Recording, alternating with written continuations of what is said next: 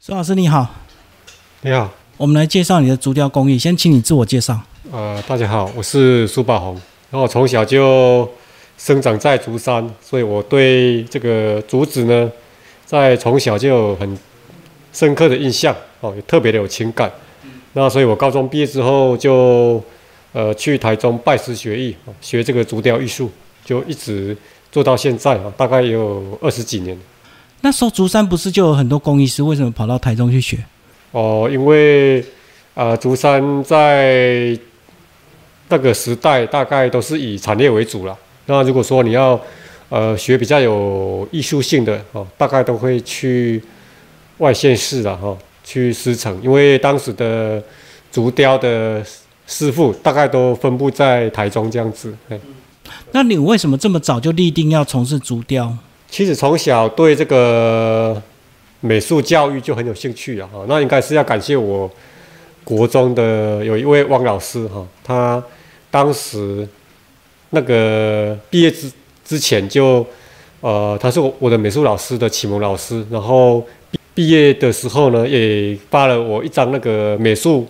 表现优良，那所以就一直往这个美术去发展了，那算是老师对我的鼓励了，对，你就很自然念。竹山高中美工科，哎，对，那因为呃从小对这个美术啊、比赛啊，就是常常都会有不错的成绩，所以大概从小就父母亲也知道的呃发展的面向，大概就是美术啊，还是说设计这方面的一个专长这样子啦。好，那当你真的去学竹雕，有没有比你想象的难，或比你想象的简单？哦，其实竹雕在呃各个。工艺领域里面，它算是呃门槛比较高的了哈，因为它本身材料的受限呐，还是说它的硬度啊哈，又比木头硬哦，而且是这个硬是不同的纤维的硬啊，因为竹纤维是直的哈，然后木头它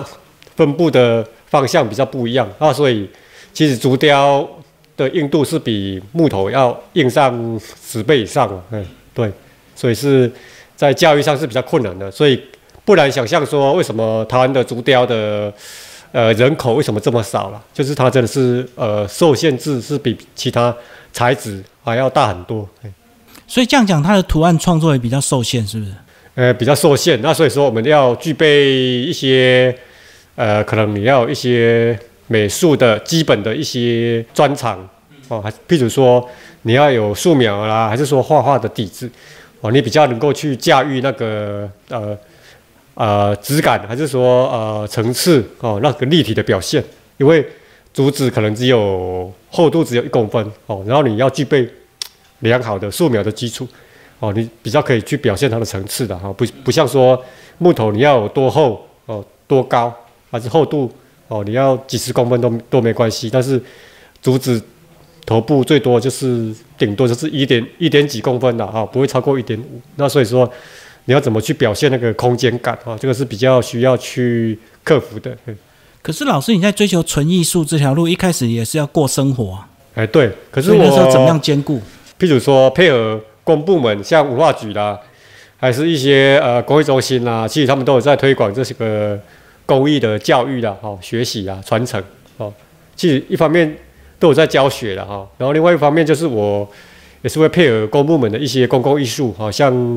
每年的花灯艺术啦，哈，这些都是比较商业性的行为啦。那你在这些工作之余，又回归到自己的创作面的时候，就会比较纯艺术创作，那是当然也是自己最喜欢的一个这个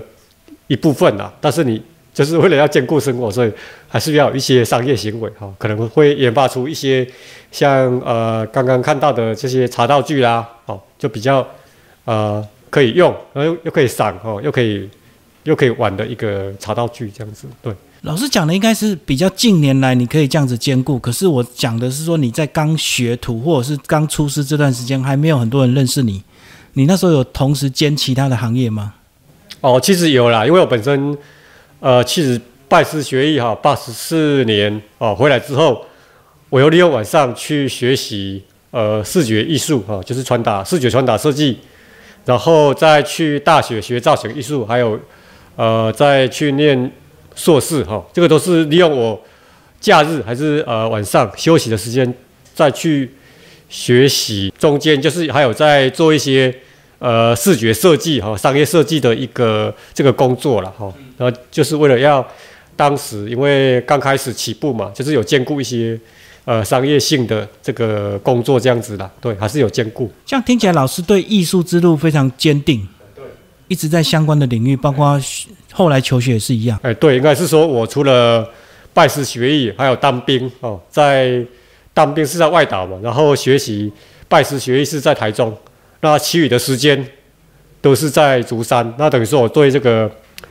呃竹山，还是说对这个竹子是情有独钟了，所以等于是没有离开了哈。扣掉这个当兵还有当学徒是在外面去，都是在竹山生长，在竹山呃这一块土地。用竹山的材料，然后发展出竹山的这个竹艺、竹雕艺术这样子的。所以老师就单纯的热爱竹子这个媒材。别人对我的定义，我是竹雕哦，竹雕艺术工作者。我们就往我们在地的这个竹山的特色去发展了。那当然，我后来又因为我本身又学视觉设计，又学造型艺术，那所以有些造型设计啦，哦，像什么一些公仔啦。还是说翻模啊，那些 FRP 的翻模什么的，其实那些我都会啊。那其实是不是一定要刻刻竹子？那那不一定哦。就是你你会发现，在这个竹雕这么艰难的材料的驾驭之后，你会发现啊，去从事其他的材质的创作，你就会驾轻就熟。哎，像刻陶瓷的啦，还是说刻木木雕啦，还是说一些其他材质的创作，你就会。比较容易去胜任这样子的一个材质的转换。那我觉得现在已经走到一个复合美彩的这个这个时代了啦，不会局限说一定什么都是要用竹子这样的一个材料了。对，所以大家就在比所谓的综合利用，就对，什么东西都可以结。对对对，但是我比例上还是会以竹材为主了哈，毕竟我是竹山人嘛，然后呃，竹山的竹艺家、竹雕家又很少数哦，可能。呃，不到十个，那所以我觉得，呃，也是希望说可以把我们竹山的在地的这样子一个材料，哦，就是把它推广，然后把它当成一个我创作的一个主要的媒材呀，啊，而其他其实材质我们都可以去搭配了，对。可是老师，你竹雕这个标签如果被贴的太深的话，你在其他商业的接案的时候会不会就会觉得大家对你不是那么有信心？我刚刚有有说到，就是说像我们每年的那个。竹山公共艺术主义，公共艺术，它就是要以主为主，还是说蓝头灯会它有一个主义灯区，就是要以主为主啊？那所以我们当然会去搭配一些哦其他的材质啊，那大家会觉得很新鲜，因为不会整个都是竹子。其实如果说整个创作都是竹子花灯的话，是呃在年轻人他可能比较会比较陌生啊，然后你搭配一些颜色啊。还是一些其其他对光光线啊光雕，还是一些异材质哦，像 FRP，我们现在我们看到外面很多呃塑钢，还是说那些玻璃纤维的公仔，其实都是很讨喜嘛，小朋友都会很喜欢。然后所以我们都会少比例的去增加一些其他材质啊。应该是说我比别人略胜一筹，是可能我会有竹子的艺术，又有一些呃比较时代性的这些工业性，还是说？呃的材料会把它加进来了，那所以不会那么传统，但是又又有时代性，又又可以吸引亲子之间的一个呃喜爱这样子啦。对。所以老师也是会随着大家对这个竹艺的一个重视，你的这个装置艺术或公共艺术越接越多，对不对？哎，对。那因为竹艺的公共艺术的呃老师还是创作者，其实和其他的才子比起来，真的是人口比较少。那所以我们。呃，可以发现说，我们竹山很多一些，呃，像尤文富老师啊，装置艺术家啦，还是说梅山呃的那个王文志老师，其实你会发现，他们只要从事一个竹艺的装置艺术，他们就可以呃一直哦几十年来这样子做了，不用也不用说去转换其他的材质啊，因为这个人口就很少，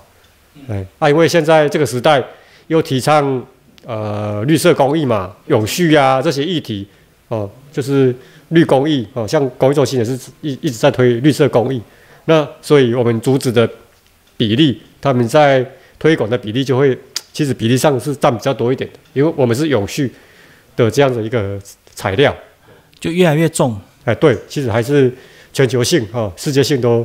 比较重视这样子的一个可以永续，然后不会对我们的地球造成负担的一个很好的一个材料。对，老师要不要讲一下竹雕跟木雕在工具上有什么差别？竹子比较硬，所以你在磨的时候哈、其实斜度的关系而已啦。其实呃木雕跟竹雕的工具是一样的哈、像我都会去鹿港买那个新工盒买木雕刻刀嘛，其实都是一样，只是斜度不一样。哦，木雕它可以磨的斜度可以斜一点，哦，但是竹雕不能太斜，嗯因为太斜那个薄度就会比较薄嘛哈、哦，越越斜那个薄度越薄。那木雕比较比较软，是是可以这样子的一个斜度的磨法，但是竹雕就是要磨的不可以太斜，它的开口要比较厚，这样力道才够，就对。力道比较够，然后那个竹子比较硬，所以在敲的时候比较不会哦，就是崩裂。有时候太薄会前面那个前端雕刻刀会崩崩裂，裂裂去。嗯，可是竹子因为它生长的一个这个固定形状，所以它有办法做一些比较大型的这个竹雕吗？不像木头可以切一整片啊。呃，现在的呃创作的方式就是会利用构图，把好几片的竹片把它组合成一幅画，所以是构图的关系啊，还是有限制，但是我们可以把它利用三四支竹子哦去发展成一件作品，会用组合的方式啊啊，大理剑是要大是比较不可能，哎，因为它就是天生管状材质的它的长限制度、。宽度就是这样。它是可以长，但是不能宽，因为它是管径大概梦中组顶多最宽就是呃十五、十六，那个就很宽了。对，直径对，所以它先天限制也造成它难度。哎对，所以是有受限的，但是我们是可以用呃组合的方式来表现，所以这样讲，台湾的纯竹雕工艺师应该相对少，对不对？呃很少，可能不到不到二十个，全台湾。他可能还要兼做别的才能够生活。哎，对，没没错，像有些老师会在兼做一些商业性，就是匾额雕刻。哎，像台中以前呃第一代的呃竹雕大师，他们本身除了创作，平常工作可能就是在做那个匾额的雕刻。哎，所以这样讲，如果老师你雕竹雕削雕习惯，突然雕木雕，你是不是力道吐太用力？因为竹子很硬，所以你就习惯用力，对不对？就会手感有差、哦。因为力道是自己自己在控制，因为竹子它的雕刻也不是也不是说是纯实力，它可能是比较用到那个本身的内内力，就是你要站烂，你不能直冲，直冲之后整个就会断啊，就会撕裂，哎，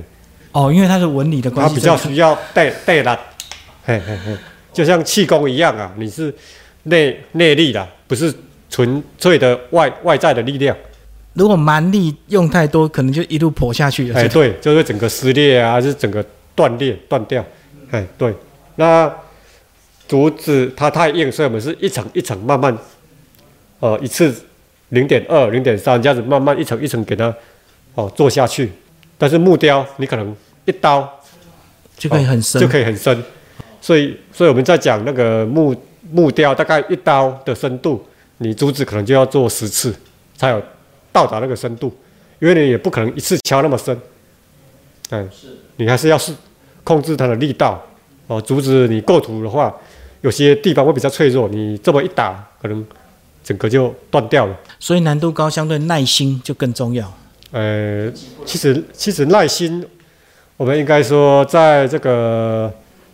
艺术啊，还是说工艺的领域，其实很多都是慢慢才可以达到那个成果了哈。应该不止于说是只有主意啊，还是像漆器啊，还是像呃一些雕刻，其实都是需要具备耐心啦。嘿，好，我看到主要有些人会雕字，包括你后面这些有些这个作品，所以相对也是要有一些书法基础，对不对？呃，书法基基础本身学点的话是自己至少要提个字啊、落款啊。但是如果说呃在纯粹书法创作的时候，我们是反而喜欢跟书法名家去搭配的，这样子其实才会有价值啊。我自己写字不太是说落款哦，会比较有一个至少不会太难看的。但是如果是要纯粹书法雕刻，还是会搭配一些书法名家。对，他写上去，你们再雕就对。哎对，嗯，老师介绍一下你的作品啊？就是这几年就是会呃结合一些呃茶道的一些茶道具哈，像这个是茶则啊，这个是我们在地的人面煮的茶则了哈。对，然后我会顺着它的本身的生长的造型啊，那本身就是长出来就是这个啊，就是这个像龟甲人面组的一个造型，然后我会顺着它的呃结构去构图了哈，我不会整个把它刻得很满啊，我就是它这个是叶子的一个转折了哈，荷叶为设计的一个创意哈，我当时是以夏荷哈夏天的荷花，它哦这个荷叶哈，还有这个。荷叶哈，叶子就是有破洞的这个感觉哈，像这个也是有破洞。我就是为了要搭配我们呃在地的，像我们南投县，其实茶叶哈茶艺文化是很蓬勃发展哈。我们就有好几个茶会，然后老师他们也是需要一些比较特殊的茶道具去，不管是在施茶还是表演啊，他们都会比较有艺术性的。对，像像这个搭配。啊，搭配这个茶匙，啊，茶匙我就刻的比较写实的哈，就是一个荷叶一个花苞这样子，啊，我就比较写实，哦，然后刚好以比较繁复哦搭配极简这样子一个风格。好，这样看起来你的老师造型并不会太复杂，所以老师也是雕到这个由繁入简，表现到最后你会呃那些表现技巧的表现方式会慢慢给它放掉了，嗯，就是你在年轻的时候会想要高难度去表现那些。精致度啦，还是那些技法啦，哈，但是，呃，到一定的程度，你会慢慢接受竹材本身的美，哈，就是不要过度加工，就是因为竹子本来就是应该是说，呃，老天爷给我们最特殊的一个材料就是竹子，哈，它有时候会受到自然的变化，还是说一些环境，比如说。呃，竹子在生长的过程，它受到石头的挤压啦，它就会扁掉啊，会变形啊。那这些材料是我们最喜欢的材料，对对，最天然的，鬼斧神工，就是老天爷就在创造一件，本身就是在创造一件艺术品了。像这个都是受到一些环境，然后他们就有一些比较特别的一个造型了，哈。老师讲一下你旁边的灯笼，这个就是竹编艺术了，是不是？哎，对，这是我们呃。去年年底搭配小镇艺术节哦，就是彰化美学馆哦，每年都会选几个小镇特殊的一个比较有底蕴的这个乡镇，嗯，去办理小镇艺术节。然后就是这个发想是呃来自于我们小时候哦爷爷的那个时代啊，哦，因为我呃家里就住在一公里的地方，就有一个浊水溪啊，哎，然后我们小时候还有印象啊，那个。哦，农夫还是我阿公都会自己做那个鱼犬，这个是鱼犬的造型啊。以前在捕鱼捕虾的那个黑浪啊，对，黑浪啊是黑浪，把它发展出的一个灯饰了哈。然后这个是利用轮口边啊，因为竹篾它本来你表现很多层次的时候，它灯打下去之后会透出很多层次的光源啊。那这个未来会。呃，吊挂在小镇文创那个我们的台西科院的那个哦大大中庭啊，当成一个公共艺术了。因为这个哦，当时在做的时候是用轮廓编哈，嗯，然后搭配呃随意哈，比较随性的一个编法哈，乱中有序的一个编法。然后下面这里比较细的就是用角编啊，然后为了是要表现呃从古龙剧、古渔剧哈，又发展衍生出来。当代的一个设计思考，又把它表现以前的鲜明的智慧，然后把它呈现出来呢，让人可以怀旧了。就是看到这个，哦，像我这个年纪，可能还是说，呃，我爸妈那个年纪，他们就会比较有情感，他就说啊，这个就是黑狼啊，这个是黑狼啊，那个造型去发展出来的一个很特殊的一个造型。然后因为时代更迭嘛，现在不可能有这种龙渔具还是龙具的哦，现在都是比较呃科技性的。那所以我们就有这样的一个呈现啊，就是把情感啊情感的一个汇汇聚的啊，就是指好几代的一个情感啊，就这样子一个语句。虽然说已经没有在使用了，但是它又可以很有呃时代性，然后可以把它